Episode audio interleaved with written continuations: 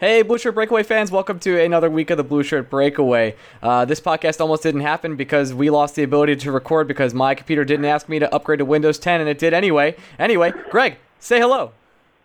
Hi. Oh my God, Jesus Murphy with two strikes, all he does is get hit. Blowing my mind. It's is he still batting 400 at this point in time? He's over 390 again. By the way, welcome to your long. local Rangers podcast, where we talk where, where we talk about the Mets and everything that are- aren't Rangers because it's the off season. Hey, in defense, we're actually talking about the Washington Nationals right now. That's true. We, we, we do talk baseball on this on this podcast. Do you remember when we promised to do some sort of baseball podcast and we kept doing this Ranger podcast instead? Yeah, well, you know, we're trying to build a brand here, Ryan. That's We have to do things one at one at a time. One at a time. Just try to build a brand, you know? Build a brand. That's like kind of like build a bear, right? But for Shirt Breakaway. Right, and I don't think there's stores and malls that exist that could help us. No, I don't think anything exists that could help us. To be fair. Oof, definitely not Windows 10. Oh, Windows 10. You did. I'm sure I signed some agreement to upgrade to you, but you did it while I was sleeping. That's so scumbaggy. You didn't even ask me. So uh, that messed up some of our podcast recording software. So hopefully this comes out just as crappy as usual. Yeah, well, I mean, I'm still calling in, like physically calling in on No. a telephone. I know. You've been walking around your house. You made pasta earlier. I've been spending a lot of time with I you. did. I did. I, we, we were going to record this podcast. We've tackled driving. We've tackled walking. We were going to do cooking this week, but then Windows 10 interrupted. Next week is shower. I'm really excited for that. Or yeah, or we might run back cooking and actually let you guys enjoy that with me. I'll have Blue Apron next week. Cooking with. Greg. Oh, we, we talk. Oh, I swear, I really do have to email Blue Apron. We, we talk about that that product way too much on uh, on this podcast. Speaking of which, I had a very nice red curry shrimp tonight with white noodles. It was incredible. I'm getting my first meal on Thursday. I'm very excited. First meal, first meal. Hashtag first meal. Uh, all right, you want to talk a little bit of Rangers hockey, and then uh, oh, let's talk about the rundown. What we're going to do on this show, because it's just the off season and we never really have too much to talk about. That and we need to warn people that there are potential spoilers coming up later in this episode. Correct. So uh, this first part of this podcast, you and I are going to go over a little bit about Rick Nash, what we think about trading him, uh, what we think about what we think about putting him on defense. No, I kid. Uh, then we're going to talk a little bit about the NHL playoffs, probably touch on the Mets. Then we're going to head over to the movie The Nice Guys. That will be spoiler free. Uh, Yeah, the- we don't need to we don't need to spoil anything for that movie. You're good on that end. we both saw Nice Guys. We want to talk about it. So it was a very fun movie. And then we're gonna go full spoiler mode, where I will say, I will seriously say, spoiler, spoiler, spoiler. Uh, and we'll pause for at least three seconds, and then we will be talking about Game of Thrones last night.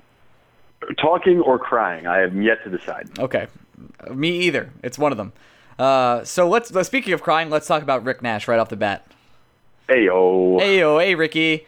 So uh, there's been a lot of rumors that Rick Nash is open to be traded to one of the 12 teams he's at. We talked about in this podcast a couple weeks ago that he might go to the Blues for a mysterious player on defense that might have grown up in New Rochelle, New York, and was a ra- lifelong Ranger fan. Uh, is that going to happen? I, you know, when the playoffs started, I would have said yes, but the deeper the Blues go in the postseason, you start asking yourself, would they want to shake up their roster that much if they make the Stanley Cup Finals this year? I guess if, especially if they if they win the Stanley Cup Finals, I don't really see the trade happening because how often do you see a blockbuster trade between the defending Stanley Cup champion and anyone. Almost never. You kind of try and you try and build around the core as opposed to reshaping what the core looks like. And the Shattenkirk trade makes so much sense on paper, especially from the Rangers side, and it makes some sense from the Blues side as well. And it will still make sense if they can't re-sign David Backes. But boy, I the the Blues are on some kind of run. I I personally do think they will make the Stanley Cup Finals. I won't lie. I am not watching Game Five currently, so I don't know what the score is. I will let you know. Um, but yeah, you know, the trade still makes sense on paper, especially if Backes walks. But the longer the Blues are in the playoffs and the deeper they go, the more unrealistic I think it becomes. Just because I, I, why would the Blues want to blow it up? Is my question. I, I, if they make the Stanley Cup final. I agree. Right now, as you and I speak, it is two-two in the second period. Of course it is. Of course it is. Great, great playoff hockey. I, I will be watching and tuning into after this game. I will also be tuning into the the Raptors Cavs game where the Raptors are up, Are they really? up big, 20, 20 points right now. Well, it's the bottom of the fourth, and the Mets are up five to one in this playoff-like atmosphere in May. And I want to just say that we just did a Sports Center section for this podcast that was recorded. like give- Yes, we're giving out the absolutely. scores the exactly time. So now you could you could take all those scores and find out exactly what time we're recording this podcast. Anyway, back to Rick Nash. So yeah, the Ricky. best trade on paper that we've discussed, and I know I've discussed before, is the Shattenkirk for Nash trade. Um, I, if he's willing, if he's open to be moved to the 12 teams on his uh, trade list, then I would explore trades with all 12 of those teams. Um, now, one thing you and I are going to get into, and I know you like to introduce topics, but I'm gonna I'm gonna Oh. take the reins here from you a little bit. Oh, Uh, being Santa. as we talk, as we talk Rick Nash trades, I need everyone to understand that there is no way the Rangers will trade Rick Nash and immediately get into the Steven Stamkos fray. It's not going to happen. Okay, well you stole my top uh, my talking point there, as you probably know. Uh, I, yeah, but I, want to I want to hear your opinions on it because I No, you know, there's no chance. And I think when we had Hay Peppers on this podcast, he made very good points that there's no way he wants Stamkos in this team. You can't have someone who's going to have blood clot issues and needs to be on blood thinners, who's uh, coming kind of coming out of his prime, is going to be 30. Uh, and you can't have that guy lead this team. You're going to sign him to a monster deal. Like, what would they sign him to? Like seven years? Seven? You would have to you would have to give him something north of eight million a year as well, which is cap crippling. You'd basically be dedicating fifteen and a half million dollars to two players over the age of thirty. In What I, what I meant to say, by the way, I'm going to quick, quickly correct myself. I don't know why I said Stamkos is going to be 30. He's going to be 27 in February. Uh, that being said, I'm not sure he's. That's such a medical injury risk. Like Chris Bosh has a more severe problem than Steven Stamkos does, obviously in the NBA. But he's not being able to play either because of blood thinners. And I know that he's uh, Stamkos is almost cleared to play, or he might be cleared to play soon. But I don't see the Rangers going after him. Like, do they want him as the core of their team in the next seven years? Well, here's my thing. I, I think you're going, you're tackling this wrong. I do think that injury risk is, of course, something worth talking about. We're not crazy enough to say, you know, the Rangers will be a worse team with Steven Stamkos on the roster. That's that's not what I'm getting at. I'm getting at the Rangers going after Steven Stamkos. It doesn't solve the issue with this team at all. This team has so many holes that one big signing isn't going to do it. You need to rebuild the roster and rebuild the core. And you don't do that by trading Rick. First of all, you'd have to trade. You throw the Shattenkirk trade out the window. Right. If you want to sign Stamkos and trading Rick Nash is the way you want to do it, you have to take on zero salary in return. And I don't know how you move Nash. There aren't enough. I, I, I just I, I don't see the Rangers being in a position. He's also the second highest paid Nash. left winger in the league. Right, you're not going to trade Nash for just picks and prospects. You're, the salary will never work with whatever team you want to trade him. And again, when the, I, I kind of made the same point when the Rangers traded for Eric Staal, though of course in my mind the Rangers weren't giving up a whole lot to get Staal, so I was like, eh, why not? The Rangers' problem right now is their defense, and they need to completely rebuild their defensive unit. And last I checked, Steven Stamkos is a dynamic scorer and a 50 goal a season kind of guy, but that doesn't help the Rangers prevent pucks from going in their own net, which is kind of their biggest problem right now. And Stamkos, if the Rangers get Stamkos and do nothing else this offseason, they probably make the playoffs again, I guess, but they're not significantly better. And honestly, again, not saying Stamkos, the player, makes the Rangers worse, but the Rangers as a team would be worse next year with Stamkos instead of Nash because the defense is a year older and the defense is still decrepit. And that's the Rangers' chief problem right now. If you're not going to solve the defensive issues on this team, there is no point in talking about signing Steven Stamkos. I'm with you. And there's also And there's also no world where you can do both. You can't solve the defensive woes and sign Steven Stamkos because you're going to have to spend money just to get rid of players like Dan Girardi or Marc Staal before you can even talk about bringing additional players in. So it's ridiculous. And we've spent all this time on Stamkos. He's going to Toronto. I, if anyone that listens to this podcast would like to take a bet, I will take Toronto. I will give you the field, and we can bet as much money as you like. And I Oh. think I'm going to win Take, that bet. take that back. Take that back. Uh, Nope, nope, nope. I'm willing. I'm willing to discuss. One day- I, I would make that bet. one day I will get you to buy a mic and not buy bets. But uh, well, when when I win the Stamkos bet, I will take all the money towards the microphone. I feel like a lot of people will take you up on that bet. I feel like they. I don't think. I- I think smart people know he's going to the Maple Leafs as well. I don't think. I don't think I'm in the minority saying Steven Stamkos is going to Toronto this offseason. I mean, you've been right in this podcast before, and you've been wrong about candy before. So, uh, I've not been wrong on candy. Sure. I got you free candy, so I must have been right. fine. You've been wrong about eating food at baseball games, which is still one of the most offensive things you've ever said. No, and it's not just baseball games; it's any sporting event. Oh my god, you're a disgusting human. Um, I can't stand you. But I, I all right. I, I don't think Stamkos for this team is the right the right option. Uh, I haven't really taken a deep look at free agency yet because I've kind of been worried about what we're going to do with our players and if we're going to buy out Girardi, who we're going to sign our, for our restricted free agencies. But uh, with is there really like a good defensive class out there? I mean, we're losing Yandle. We're not signing. I am him. on record. I am on record on this podcast saying the guy the Rangers should bring in is Dallas Stars defenseman Kris Russell, um, because he do, he's a yeah. I, I mean, it's weird to say he's a defensive-minded defenseman, but um, he took the least amount of penalties this season, I believe, and he was just a shutdown defender for the Stars.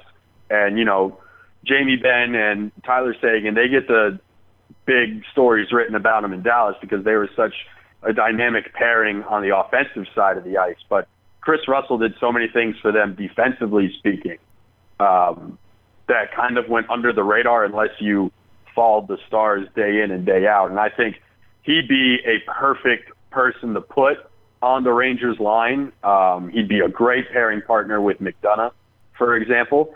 But again, it'll come down to money because I think you know Yandle's definitely getting north of five mil, and I think Russell could definitely approach that. I think it would be crazy to think him getting anything less than four point five a year, and that might be too rich for the Rangers.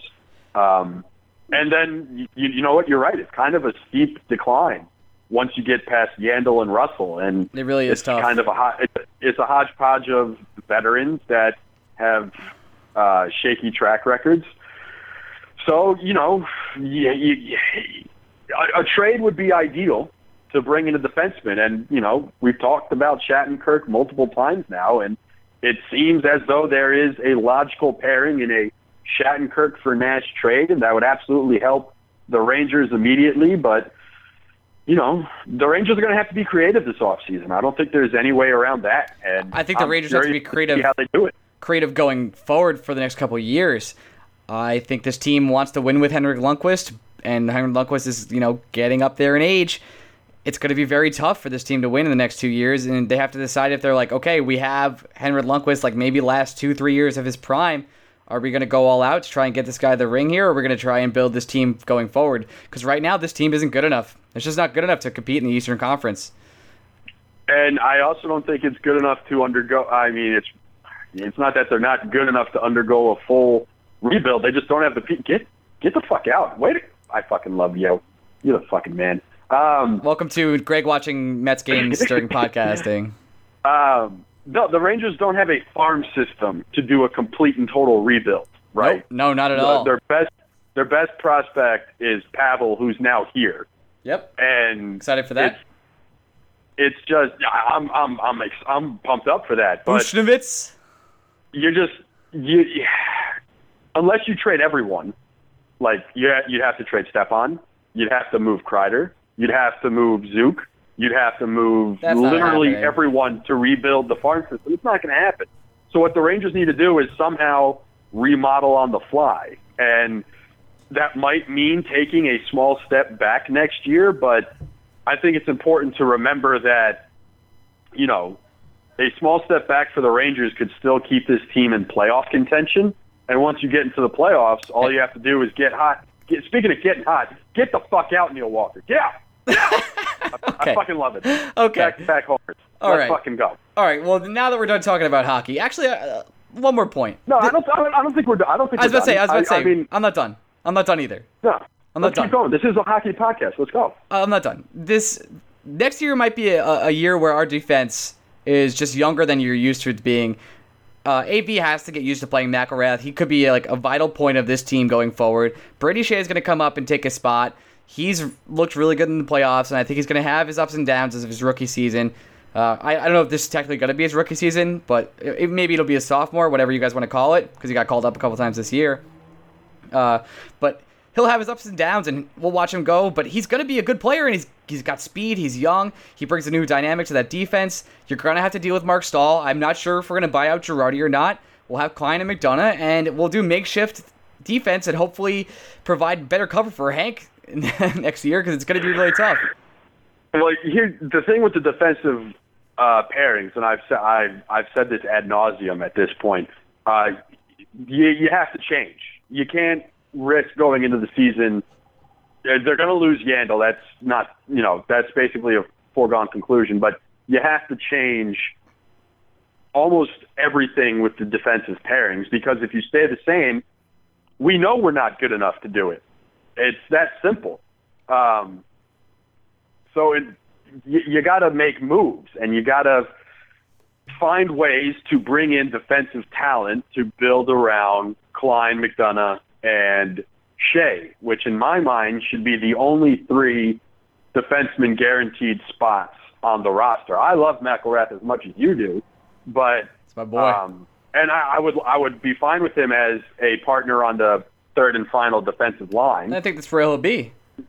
but I, I I would I would rather be in a situation where we're picking our spots with McIlrath again because that means you know we've brought in at least two defenders that are top four guys. And that would be amazing for the Rangers to make that much of an overhaul on their defensive uh, pairings. Because if you're not going to fix the defense which was the major problem for this team down the stretch and in the playoffs then what the fuck are you doing?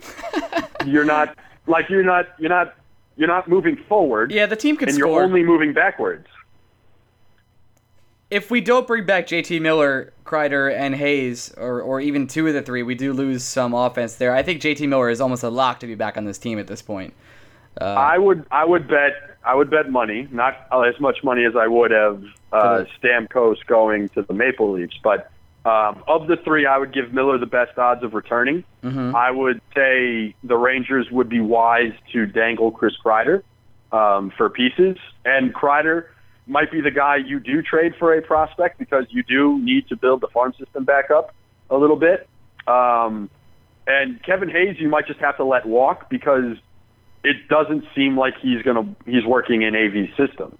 And uh, as great, I think Kevin Hayes could be a decent enough player on the right team, but he seems like a system guy to me. I don't think Hayes is the kind of guy that is a transcendent talent and can play in any one system. I think on the right team, he can be a very effective third line winger. Um, I, I'm just not sure anymore that the Rangers are that team. It's hard to lose someone that young with that much promise, but we've said the same thing about Chris Kreider for years now, and he never fully developed into the player we hoped he could be. And you know, we said that we were as excited back in the day about Matt Gilroy. Remember him? Uh, we thought Gilroy was going to be this defensive stalwart that we can pencil in lines with Del Zotto and Gilroy or McDonagh and Gilroy for years to come. And Gilroy had a nice first impression, and then he kind of just plummeted. Del- and you know, that happens in the NHL. Yeah. How's Del Zotto these days? Hey, you know, Yeah. okay. He's all right. he's he's no he's no ghost bear. That's true. Oh, I'm, I don't want to talk about that. That's that's scary. That's scary times. It's a lot. There's a lot of that to come in our lives. Absolutely, absolutely.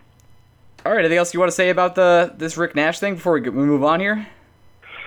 Uh, no, I, I think we've said our piece. I think in an ideal world, the Rangers could trade Rick Nash for a um, solid top four defenseman. Um, and if they can't, they should still look for, you know, picks and prospects for Nash. I just think that's a much harder thing to do with a player making as much money as Nash is. And I think people need to relax on the if we trade Nash, let's get Stamkos stuff because that just that doesn't solve any problems. And you and I agree on that. I agree. Also, I'm pretty sure my Skype just went off because I got another call, so I'm sorry to our listeners. Not that you expected good, Uh. good quality from this podcast. You know what you're getting into here, guys. Right. So let's talk a little bit about the playoffs. We don't. I haven't really been ta paying too attention, but I did see the Penguins lost last night to a backup goaltender in uh, Tampa Bay. I'm pretty excited about that. Vasil- Vasilevskiy's been really good this series. That's actually the one series I've been watching because I have some good friends down here from Pittsburgh that are big Penguins fans. So I go over there for the games occasionally. Um, the HBK line is something special. And how many times have we now seen Carl Hagelin just take his performance to another level in the playoffs? That guy, when the lights shine bright, he knows how to play. And man, that just hurts to see because you, you kind of wish in hindsight, and of course hindsight is twenty twenty. And of course, he did not look like this kind of guy early in the season with the Ducks. Oh, he looked like He looked like- garbage until he got to. He looked like a lost looked like a lost cause. But boy, he's just him, Bonino, and Kessel have just clicked on a way that you know Hagelin clicked with some line mates with the Rangers, and he's he's such a fun player to watch. But it's incredible how passive and quiet Crosby and Malkin have been that entire series, and you keep waiting for one of them to break out, but they're now in a 3-2 hole going back to Tampa Bay. And the Penguins, the old adage in football is if you have two quarterbacks, you have no quarterback. Yep. And that kind of applies to playoff goalkeeping. If you have two goaltenders, you don't have any goaltenders because the last thing you want to be doing going into a game is have uncertainty about who's going to be in the net. And that's what they're doing now. That's you, they have you have no I have no idea who's going to start game six for them. I I think it should be Murray. I don't think they've ever should have benched Murray. Um, but boy, I, this is the worst case scenario for them going into a game six on the road where you don't even know who's going to be between the pipes. I think they're actually playing Game Six at Pittsburgh. Am I seeing that correctly? I could be wrong here. No, could be wrong. no, it has to be in Tampa Bay. What are you what are you talking about? Oh, you're right. You're right. You're right. You're right. You're right. You're right. When you're right, you're right. And you're right. I was. Uh, Sometimes I'm right. I was looking at Game Seven, unfortunately. Um. All right. So, what about this Shark series? The Blues are actually up three-two now. I haven't really watched a lot I- of this either.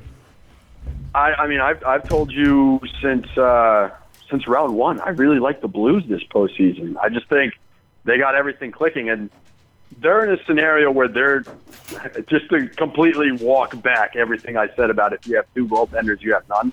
The Blues have two legitimate starting goaltenders, Yeah, but Elliott- Elliot, Elliott's a beast. And he's been playing on his head. Um, It's sometimes, but that series has been so weird because it while it was like a two-two series going into the night, but each team has blown the other team out twice.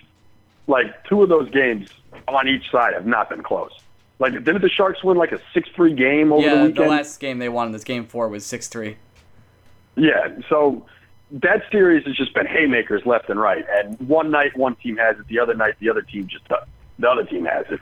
Um, but I, I like I like the Blues. Um, and I got to tell you, I said whoever won the Capitals Penguins series was going to win the cup.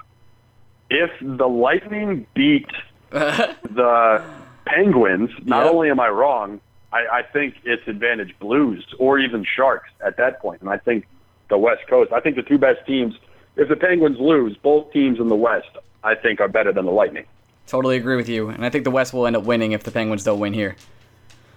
So And we'll- you start to wonder if like enough cracks have been shown in the Penguins' armor that it might be too little, too late for them anyway, and maybe they never get their mojo back. it's possible. All right, so let's let's go around uh, some other sports real quick. We'll, do, we'll go we'll go to the Mets in, in one second. I want to touch on just touch on NBA for like a little second. Sure. Here. Uh, the Sure. Rap- the Raptors are up like 57 to 41 at halftime. I'm really interested to see how that game plays out. especially because I thought the Cavaliers were going to sweep the Raptors. So I know you guys already know the results because it's the day after when you're listening to this. Um, but that that'll be exciting if that goes to two two, especially if the Cavaliers end up losing this series. That'll just be the the worst finals of all time. Um, whatever that ends up being, either OKC or or the Warriors. Also, OKC blowing out the Warriors after Draymond Green kicks Steve Adams in the nuts. Talk about more like when's the last time we had a close NBA playoff game? I can't. I feel like every game so far in the conference finals has been nothing but blowouts. A couple Spurs Thunder games were close. Yeah, but I think you have to go back to like game three, Um, game four. Yeah, some of the early games. I honestly can't remember the last time oh, I was watching a NBA playoff game and the last two minutes of the game mattered. Right. By the way, Draymond Green not suspended for blatantly kicking him in the nuts. Yeah, I had a I had an interesting idea about that that we talked amongst a group of our close friends. Um, if if you're the NBA, that's a weird situation to be put in, right? Because you don't want to suspend one of the most important players in a conference finals, right? You want the best players on the court. Yes, you do. So you should give Draymond Green an option. You should tell him, look, we have to suspend you. You can either sit out game four or you sit out the first 10 games of the next season. Not that kicking Steven Adams in the nuts is worthy of a 10 game suspension, Nope. but you have to make the suspension total high enough where Green has to think about it. And I think 10 games is a high enough total where Draymond Green would, re- like, he'd have to sit down with Warriors management and really think about that. Yeah, they he really would, and uh, obviously it would be his paycheck that he'd be getting cut there. It's and that, and that would be tough. I mean, to be fair to him, uh, Odor only got eight games for punching Joey Bats in the face. So Right, but you're, yeah, yeah, but you, you know, again, I know, and I, I, I specifically said like you have to make the suspension number high enough in the regular season where the player has to think about it. Because think about it, what's you know, ten out of eighty-two. That's like fifteen percent of the regular season, and that's ten game checks that Draymond Green would not be getting. So you'd have to sit back and think to yourself, Jesus, do I want to sit out a must-win game four? In I don't even think it's a question for him. I think he I think he takes the ten games. He he would take the ten games. in a heartbeat. Yeah, in a heartbeat. Yeah.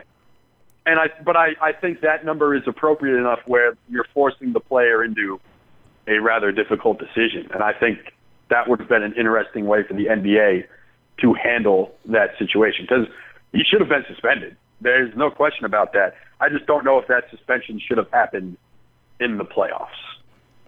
Yeah, no, I agree with you, and that was pretty blatant. I mean, you can't really. That was a high jump. He he kicked them in the nuts, and it's the second time he's gone after Steven Adams' nuts this year. I've I haven't fallen in love with a player like Steven Adams in NBA in a long time. I love that guy. He, he just looks He's like a dark alley man, and he's just a, he's like got like three fractured vertebrae. His hands broken, and he's out there playing super hard. He's So- a stick man. He is a stick man. By the way, part of the Harden trade, in case you were wondering. Yeah, he was the draft pick they got. yep, worked out. It's working out for them right now. So uh, we'll see. Oh yes. See how that plays out. Absolutely. That's the most NBA we've ever talked on this show. So I hope you you guys are still here. Uh, let's, Might be the most NBA we ever talked on this show. no. I think we'll talk a little bit more about as this Western Conference goes on. That's that's a, I don't know. We'll see. I guess you're right. Uh, maybe We'll we'll see. see. That's a good series. It's, that's fun. That's fun sports right there. It's fun sports, everyone. Uh, Hmm. Speaking of fun sports, how the Mets doing, man?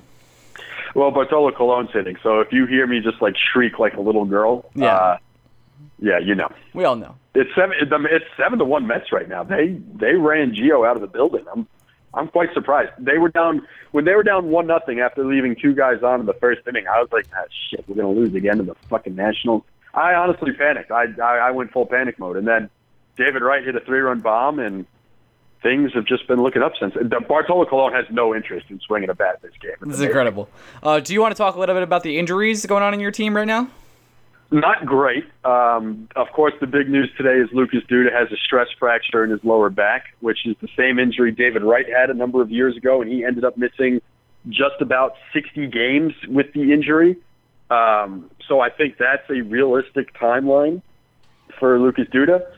So the Mets, you know, from what it sounds like right now, it sounds like the Mets are going to kind of do patchwork for the next week or two. Uh, Wilmer Flores comes off the DL this weekend. The plan is for him to be playing first base almost full time. I think we'll see some Michael Conforto getting some innings at first base in order to get Juan Lagares into the lineup um, in center field. But I, I, it by all means, it sounds like the Mets are preparing themselves to go outside the organization for a left-handed hitting first baseman, which begs the question: Where? Who's available? Yeah, who's that? and where where's it going to be? I I, I don't know. Um, there had been talk, and of course, this guy is not a left-handed hitter, but the Brewers were in town this weekend, and the talk started to grow because there are plenty of injury questions with Travis d'Arnaud and Kevin Plawecki just hasn't been good enough in his stay that the Mets would look to make a move for Jonathan Lucroy, and Oh. you could still you could still make that move because Lucroy has some first base experience, and the Mets have talked plenty about getting d'Arnaud out from behind the plate because the injury issues keep happening, and d'Arnaud has a good enough bat where maybe it plays at first base because he still hits for enough power. So that talk is there where the, the real question is, you know, what would it take to get Lucroy? And I, I fear that that answer might be someone like Dilson Herrera, and I'm not sure I would be 100% comfortable with that trade. I agree. Um, uh, I think Lucroy still has a couple years left in his contract. No, I think he might have one It's left. and it's a very it's a very team. I think it's two years left on the deal, and it's very team friendly. It's Oh. a very good deal. I know. But uh, I was I was talking with good friend of the pod, uh, Joe Binks today, Joey B. Um, and, and while the Mets would have a fit for Lucroy, there's about four teams in the American League that are in the race that don't need a catcher, and everyone else does. And I think a team like the Texas Rangers could trump a Met package any day. Like Oh, if the any day the Rangers, if the Rangers decide Joey Gallo for Jonathan Lucroy, which I think is an incredibly intriguing deal, and I think a fair deal. Uh, I, I, the Mets, I don't think the Mets can touch that offer. Lucroy has one more year on his deal for 5.2 million. He's turning 30. and that's a, that's a steal. He's what thirty? He's going to turn 30 next year. That I mean, that five million dollars for arguably one of the top five catchers in baseball. Not that's, not uh, not arguably. Really. he, he is one of the top. He is one of the top five catchers, yes. Yeah, I, if you're the Rangers, you got to think you got to think hard about trading Joey Gallo for Jonathan Lucroy. If you think you're one piece away, which they might be, you know, Shin-Soo Choo can't stay healthy, but Nomar Mazara has been great.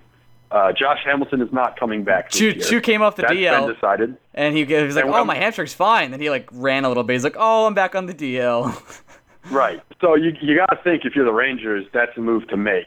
Um, and of course, but you know, if you're the Rangers, also, do you add a pitcher instead of Cat? Like everyone has questions. The the thing for the Mets is they need someone at first. Now, my best theory was moving Neil Walker over to first and bringing up Dilson Herrera and running your infield as Walker, Herrera, Cabrera, and Wright. And I think that's a very good infield. Walker Herrera Um, Cabrera is just fun to say.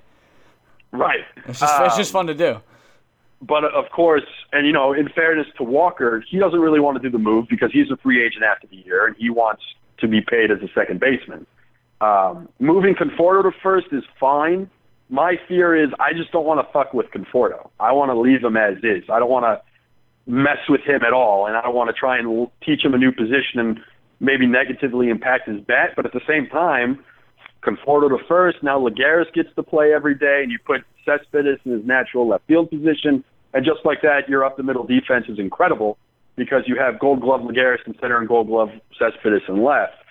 Um, but it, it does feel like you know the Mets they need another stick now, especially since I, I still don't know when d'Arnaud will come back, and I and d'Arnaud has played terribly this year. Oh, he was when he was healthy. He was terrible. So it's not like d'Arnaud is some knight in white armor coming off the DL. Uh, so the Mets, they're in a bit of a position. Um, the good news is, unlike last year before the trade deadline, this is the first time the Mets actually have some internal options. Like you can kind of mix and match for three weeks to figure things out before you need to make a move. Give Flores a shot. If it doesn't work, give Conforto a shot. Um, if that doesn't work and Lagares isn't hitting, you decide give you know, Walker or even David Wright a shot over at first, and then you could bring up Herrera. And Herrera's got nothing to prove in AAA. He's ready to go. He's been mashing there for over a year. He was hitting three Um, 320 there last year. I don't know what he's doing this year. He he's uh, he's slashing. I looked it up today. He's at 283, 320, 531 Okay. with a WRC plus of 124. yeah, he doesn't really have So- anything else to do there. He's he's good. And, Um, and he's 21, so give him the shot. Yeah, and you know the Mets expect him to be a full time player next year. Like no bones about it. The Mets do not plan on bringing Neil Walker back. They plan on Dilson Herrera to be the 2017 opening day second baseman.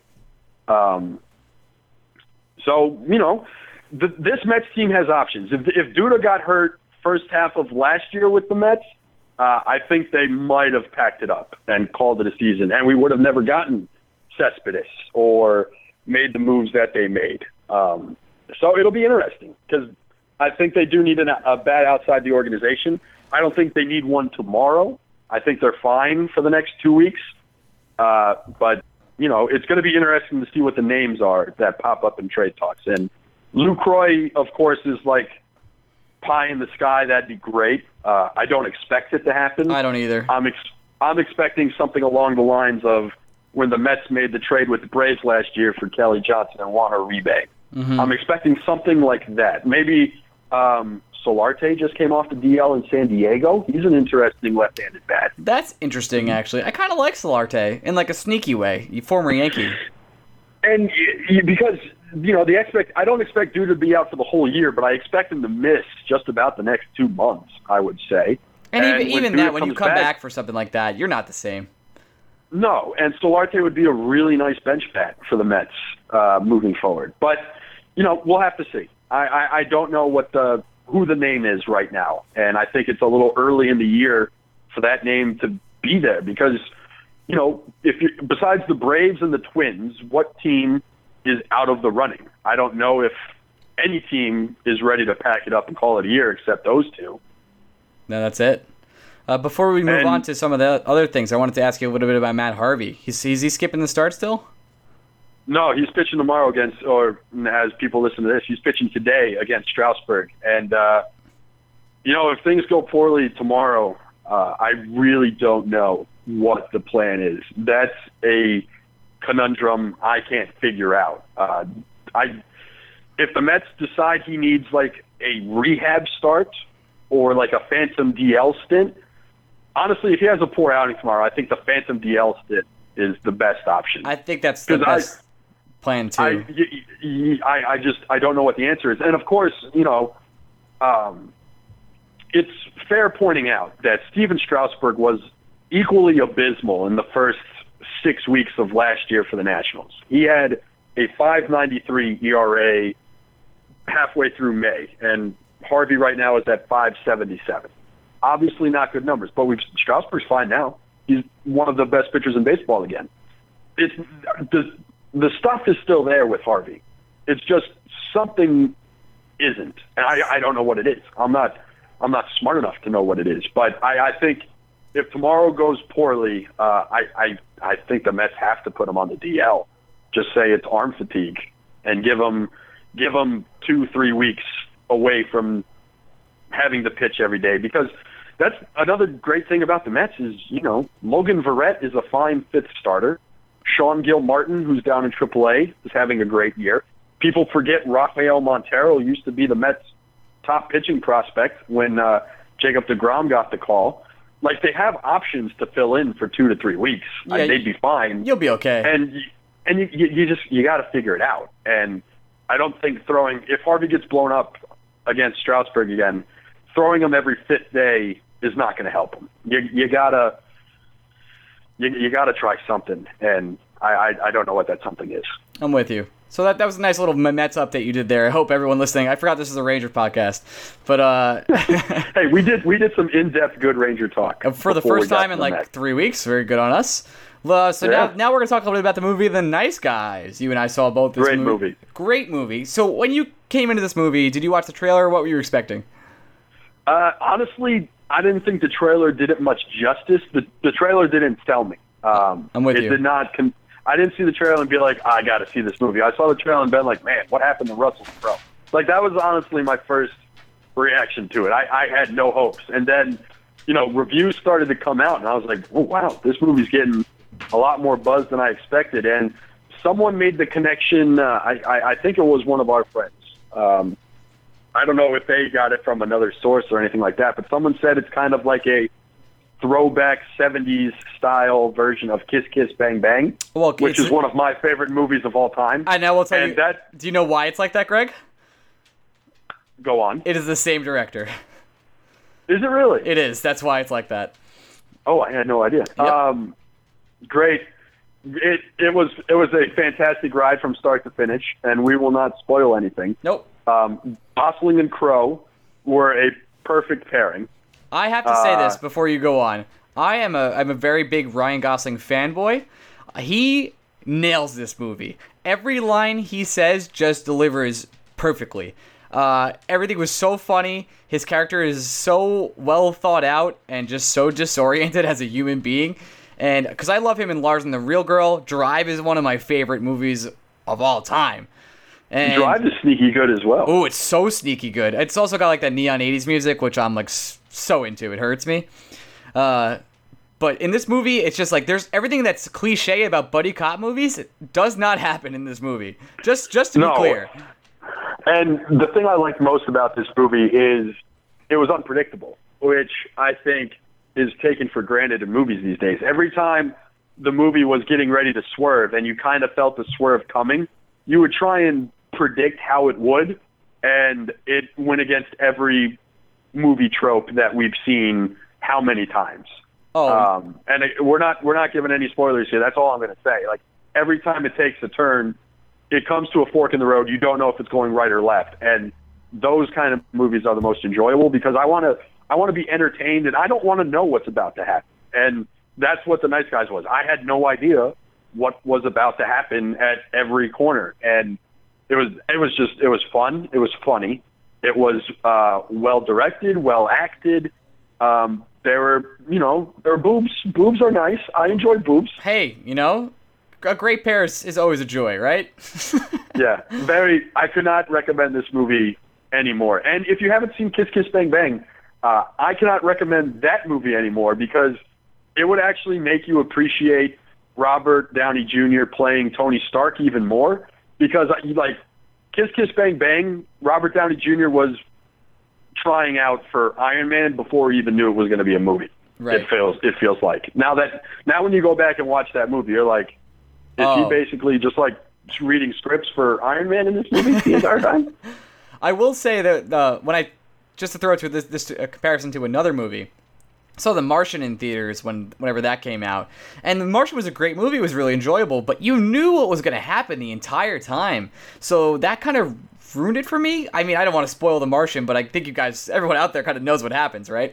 like we're not. Uh, he he grows potatoes. Yep, that's it. Ship potatoes, and that's it. he he shits potatoes till he dies. That's the whole movie. I'm glad we're we're all on the same page. But when Yeah, no, I'm I'm I'm all I'm all with you on that. Don't mean to cut you off, but I, I any fine. movie where I can just be surprised, like um, another movie that I was actually given a little bit of crap, and I don't know if people enjoyed it as much as I did. I really liked Interstellar because that was another movie where I was like, "What the fuck is happening here?" I never and I had no idea. never got the chance to see it. I, I well, see, I never saw The Martian. Um, I think you'd like Interstellar. Probably I would. think, uh, yeah, it, it it's a bit it's a bit of a thrill. It, it it fucks with your head a little bit, and you know, I like movies like that. Same. And just to get back to the Nice Guys for the last thing, if you have if you like on the fence about seeing this movie, go see it. It's it's it's probably the most like complete enjoyable movie. I mean, I just I saw Captain America: Civil War, so I can't really. I know you haven't seen that yet, Greg, but that's that's an A plus movie, and it's it's so rare to have two A plus movies come out so close to each other. It's worth it's worth the ten dollars. It's worth the movie ticket. Like if you're sitting there telling yourself, "Well, I'll just wait until it comes out." No, go- go see this one. or whatever. Nah, go go see it. Go see it in theaters. It's a fun it's a fun movie. It's a good date movie. Um, Oh, it's a great date it- movie. yeah, uh, you know, take take take the girlfriend, take the boyfriend if you're a female listener of the pod. You know, it's an enjoyable night out. You'll have a lot of laughs. You'll have a lot of fun. Um, Ryan Gosling is great. Russell Crowe is Oh, great. I love Rye Guy in this movie. Also, the the Who- his daughter in this The girl movie who plays kills it. The girl who plays Holly is amazing. kills it. Um, even even the one minute that we get the the her friend Janet in the movie was amazing. Jesus Christ, Janet! You took the Lord's name in vain. No, I didn't. no, you didn't. No, I was just using it for effect, Janet. Je- Je- it's amazing. Jessica, Great movie. Jessica, not- your sister is such a slut. I know. I know. uh, I, I hope you all go see another this movie. line. There's so many good lines in this movie. It's incredible. Um, oh, yes, I, was, I forgot about that line. That's amazing. it's, it's a, Good callback. a great movie. I, I'm gonna watch that movie over and over again when it comes out on HBO, which I, I believe it Yeah, will. Yeah, well, I think we've segued perfectly to get the press now. Oh, Why we not? have. We have. Okay, spoiler alert, everyone. It's been a great time having you here. If you haven't watched last night's or two nights ago's episode of Game of Thrones, which is episode of five of season six called The Door. If you have If you, if you if you have not watched that episode, thank you for listening to Blueshirts Breakaway. It's been fun. Turn us off right now. You do Yeah. not need to hear anything else we're about. yeah, like why are you still listening? We're gonna talk spoilers. I don't want to ruin anything for you. Thanks for hanging out. This has actually been our best podcast in three or four weeks. So uh, I hope you got something of value for this, and we'll see you guys next week. But for right now, we're gonna talk about five, four, three, two, one. Spoiler season. The door. Greg, Ugh. I watched this episode Ugh. this morning at Oh 6 a.m. because I was unable to watch it uh, at its premiere time, and I avoided Reddit and Facebook like the plague. Now, Ugh. my roommate politely told me this is the saddest episode of Game of Thrones, and I and I thought to myself, what could happen that it would be so sad? I, I Okay. did not predict this. I I've said this to anyone that has watched the episode that I'm not spoiling anything for. Game of Thrones is a TV show where you go into every episode knowing anyone is fair game as far as getting killed.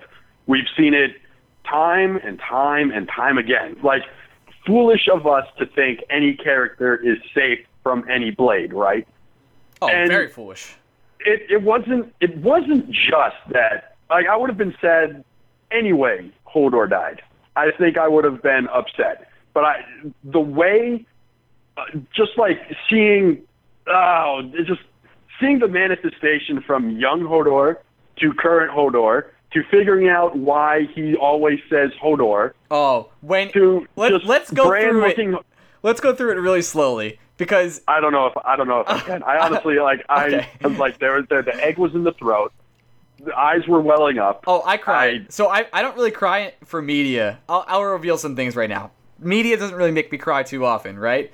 I cried during Toy Story 3, super hard. I think twice. Um, uh, I don't think I've really cried from anything else of recent, but when, In, when inside Inside Out. Oh, Inside right Out. in the feels. Bing Bong, Bing Bong. Inside Out killed me. Oh, that was Inside Out killed me. That was a good one too. Damn Pixar. Um, but when you see the kid like start to have a seizure and he's getting warged into Wylis, uh, and he's just like making the connection. And he's going, "Hold the door, hold the door," and then he slowly goes to Hodor. It, I let loose. Like the faucets were on. It was it was over. I It, it's just like, uh, like Hodor is literally the lovable giant. I don't Like, know if you've read. You have, you have not read the books, correct, Greg? I have not read the book. Okay, so in the books, Hodor is more prominent, and literally all he says, as you could guess, is Hodor. And I've never, you would never put that connection together that his whole life and his whole reason for being was saving Bran at this moment. And I, I know we're still in limbo of what exactly happened there, but it so, that is such good writing. It hurts me inside. It makes me so angry how good it is. it it was crushing, and there was there's no depth on the show that was anywhere near as crushing as that one was. It just Rob, It- it- Rob it is was- close. Rob is close. I see. I disagree. Like, I, I season one, we're what six, seven episodes in, and Ned Stark died. Like, as soon as that happened, I was like, I get it. Anyone can die at any time. That's true. totally understand. So, like, when and I think um, it probably didn't help that I did not watch live that season for the Red Wedding. So, like, I heard everyone was like, "Holy shit, the Red Wedding," and I was like, "I have no idea what everyone's talking about." Oh, okay. And then I finally caught up, and I was like, "Oh, this is what they're talking about." Well, I, I Um, read the book and I had to go to a friend's house who already read it, and I just sat next to him, and he was like, "Dude, I know. I felt exactly like you." yeah, but like that one, like uh, that one was more shocking than it was upsetting. Um, you're like, holy shit, this guy too. That's like, true. It, it like it took you a step back. Hodor was legitimately upsetting in the form that, like, the eyes welled up, the knot was in my throat. I can't believe this is happening. The dude is giving his life for his little paralyzed friend. Meera can't do anything but run away because she's trying to save Bran. Everything is crashing and burning here. I now understand why he's saying Hodor all the time because it's hold the door. I am dying. This is terrible. It- all the oh. emotions are coming up. I cannot do this. It it slayed me, Greg. Slayed me. I haven't felt that I- shitty watching something in a long time. Honestly, the last the last movie that I got like upset during it probably was Inside Out, and that was like a movie where I was I went I went solo to like an eight o'clock showing, and it was me and six other people, and all at the, at the same time during the same scene, all of us do a little. like, at, like when things are starting to get heavy. Yeah. Like I think it was, and then uh, that one was bad. And like the whole thing is like, I want to go back and rewatch the episode because so many important things happen Oh. in that episode that are like building towards other things, but I can't do it because I don't want to put myself through that ending again. I watched- I just I watched After the Thrones, and they literally show the pretty much the entire scene again. It oh, good, so I know what I'm not watching. It was like this. all the the- all I needed. It was just like a re-triggering. It was it was bad. Oh man, I'm gonna miss Hodor. It was that was a, a that's the best episode of Game of Thrones in a long time. Probably since well, I guess episode nine of last season. Probably episode eight. this entire season has been great because it feels like Oh, we're so- all getting so much new information all at the same time. Like For the first finally, time. like book re- book readers and show watchers are on the equal playing field, and that's an exciting feeling. That literally nobody knows what's happening, and I think that puts pressure on every episode. And I know we've talked about this off air before, but it feels like every episode is lightning fast. Like Oh, you look down at your phone, you look down at your phone, and all of a sudden it's 9:49, and you don't really know how you got there um, which is fun and also kind of annoying that the shows are only an hour long. Like I wish I could just watch all ten hours at once and knock it out. Um, but last night was honestly one of the best episodes we've seen in a long time, and so much I information. honestly, I uh, honestly like I watched Silicon Valley and I watched Veep afterwards, and I did not Didn't laugh. I did not digest. I didn't digest one thing that happened in either of those shows. I didn't watch You- Valley like, you- yet, but if someone, uh, if someone was like, Greg, I have three thousand dollars. Summarize what happened on both Silicon Valley and Veep, and I give you this money, and I'd be like, no. I, I Hodor died. That's that's what happened. I, right. I don't know. Before we go, buddy, let's make some quick predictions. I know we didn't talk about all of Game of Thrones. We only talked about that one scene because that's really what I wanted to talk about because I, I just needed to get my I mean- emotions out there. Um, That, I, again, I, I just told you, like so many things happened in that episode, Oh, but that entire episode was the last ten minutes. Oh, it really was. That that whole episode was was incredible the entire way through, though. And uh, between Greyscale and the the King's Moot and the King's Moot, which was kind of like pretty quick, and like he just gave his second speech and that was it. He was like, okay, second speech, I'm the king. Can't, can't, can't have this woman be king, I guess. What? And he's like, my favorite is like he turns to his guys, he's like, let's go find my niece and nephew. Let's murder them. I'm like, what? what? That's what we're going Um, to now?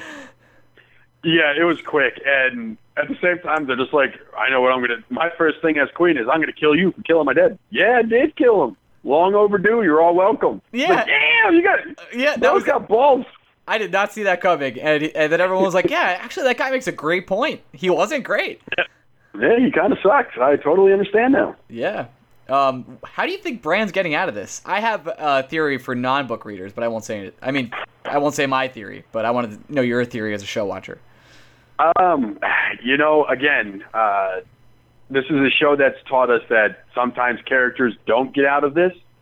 So on one hand, I want to be like, well, I'm not sure Bran does get out of this, but feel on like- the other hand, they've they I feel like they've made Bran so important. I feel like Bran's too important. Yeah, he can't go yet. Um, if he does go, maybe it's like the season finale. But um, I think there's four characters that are untouchable, and I think Bran's one of them. I would say Bran, Dany, Tyrion, and Jon. That's it. Those are the four. Yeah. Um, I mean, we've already seen Jon die once, but uh, we're we're saying a guy that is literally not that has been dead and brought Right. back to life is Right. not is untouchable. Yes, I agree. Um, What happens to Bran? So the uh, someone made this point. Our good friend Alex Hurd found an article online that had a theory oh, I like um, I like I this got theory a lot. Uh, that you know Bran was touched by the Night King, and that broke this magical curse that allows the Night King to get inside um, what was the nest of the three-eyed raven, and now maybe the wall has something magical about it as well. And if Bran crosses that barrier, it'll break the curse. Um, so you're kind of hoping that Bran stays north, but you would think his instinct is to go back south. Oh, that, um, he's definitely gonna try and go to the wall. He's Now I got another I got another theory for you because I haven't heard this theory before. But Okay, our, I'm our, excited. our another good another good friend of ours, uh, Mike Aragema, sent me this one literally minutes before we started podcasting. Um, we all know R plus L equals J. I think everyone understands that theory now, right? right. Would I be inaccurate in saying that? Yeah, but let's not spoil it for uh, for anyone that doesn't know. Okay, I will not say anything. Well, I'm I'm kind of going to spoil it for anyone that hasn't heard it. I'm so I apologize in advance. Mike found a theory that Jon has a sister, not Sansa, not Arya, but that Jon and Meera may be of relation.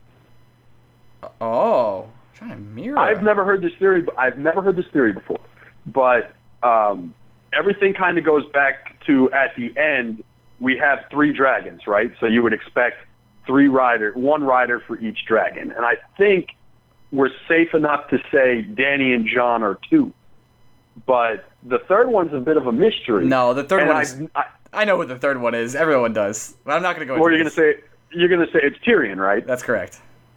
I see. I kind of hope it isn't, and but the, really the only hope of it not being would be someone like Meera, who would be Jon's sister, and we just never knew because Because she's Howland Remember- Reed's kid. well, we're told she's Howland Reed's kid, and who was at um, the Tower of Joy with Ned Howland Reed. when Howland Reed when he found his sister and supposedly Jon. So is That- it that's the theory, it- correct? That's the theory. So is it crazy to take that theory one step and say there were actually two kids? No, that's not. That's not crazy. It- It's not. I don't- I, I've heard way is- crayer uh, when I when I troll was, the I don't know. fire. I don't. I don't know. I don't know if the ages match up. Like I, I don't get the impression that Jon and Meera are the same age. No, I think Amira Um, is much younger than Jon. Right. At least visually, that's what it looks like. She could but- be because because they're kind of like the frog people. They could be a little bit uh, hard to age. Right. But you know that isn't the craziest theory I've heard. And if you want to get on board with, you know, any scenario where Tyrion isn't one of the three dragon riders, just because I think that's a cop out, honestly, I, I I don't know of a better one. Right? Can you think of a Can you think of a better replacement theory? Like who else would it be? Uh, I well, just someone I would like to see. This won't happen. I just love Jaime. I just oh like God, damn it. I just like Jaime Lannister. I'm just saying. Murph Murph almost made an error and he recovered. If he Uh. was still on the Mets, that would have been an error. But Oh, 100%. as Drupal was, as Drupal wasn't running, Hundred percent. got So I. I think just just to end this because we're we're hitting an hour here, and I have uh, some video games to play tonight. Uh, we told ourselves this would be a 30 minute podcast. yeah, we was like well, 25 minutes, whatever. This has been a good one though. I liked it. Um, Right. Yeah, that's that's my throw the spit wad against the wall and see what sticks. I Okay. I think that one's interesting. I think Meera being of relation to Jon. I think we might Um, see a book character reveal that has not happened next week with yeah, you you guys, you know, there are a bunch of you talking about that, and. I, I honestly had no idea what you guys were talking about. Yeah, he's a big character in the books, has not been in the show yet, and we'll see. So uh, that's my that's Uh, my prediction. Did you know the Orioles traded Brian Matusz to the Braves today? No, I did not. I had I had no idea. Why did he go to the That Braves? I I don't know. Brian Matusz is like Is, uh, is interesting. he hurt? Uh, he's an interesting reliever. Is he hurt?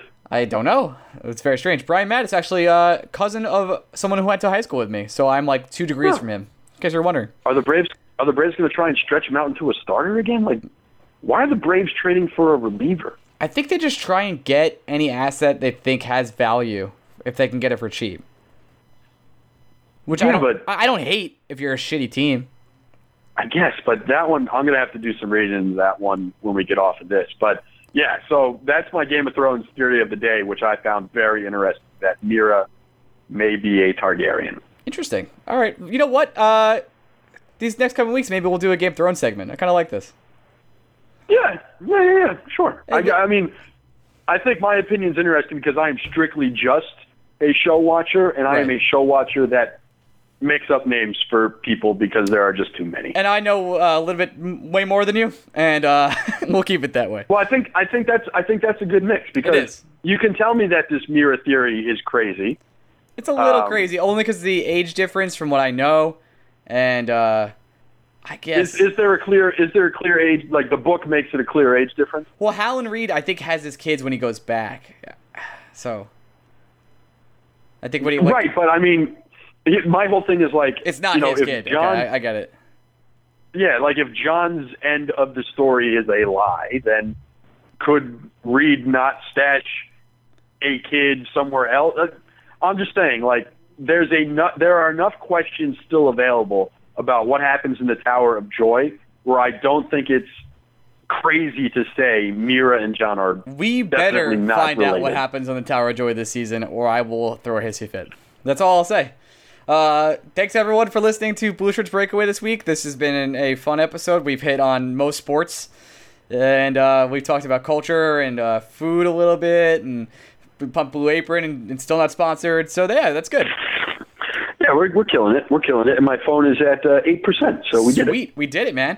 All right, buddy. I'll talk to you next week. We'll talk about some uh, what's going on in Rangerland. What whatever happens this week, probably not too much. We'll talk about NHL playoffs. Maybe we'll have a guest. Caitlin McCabe, we're calling you out hard. Call you out, Kaylee. Miss McCabe. All right. Uh, we'll see you later, buddy. Goodbye. Hi, buddy. Bye.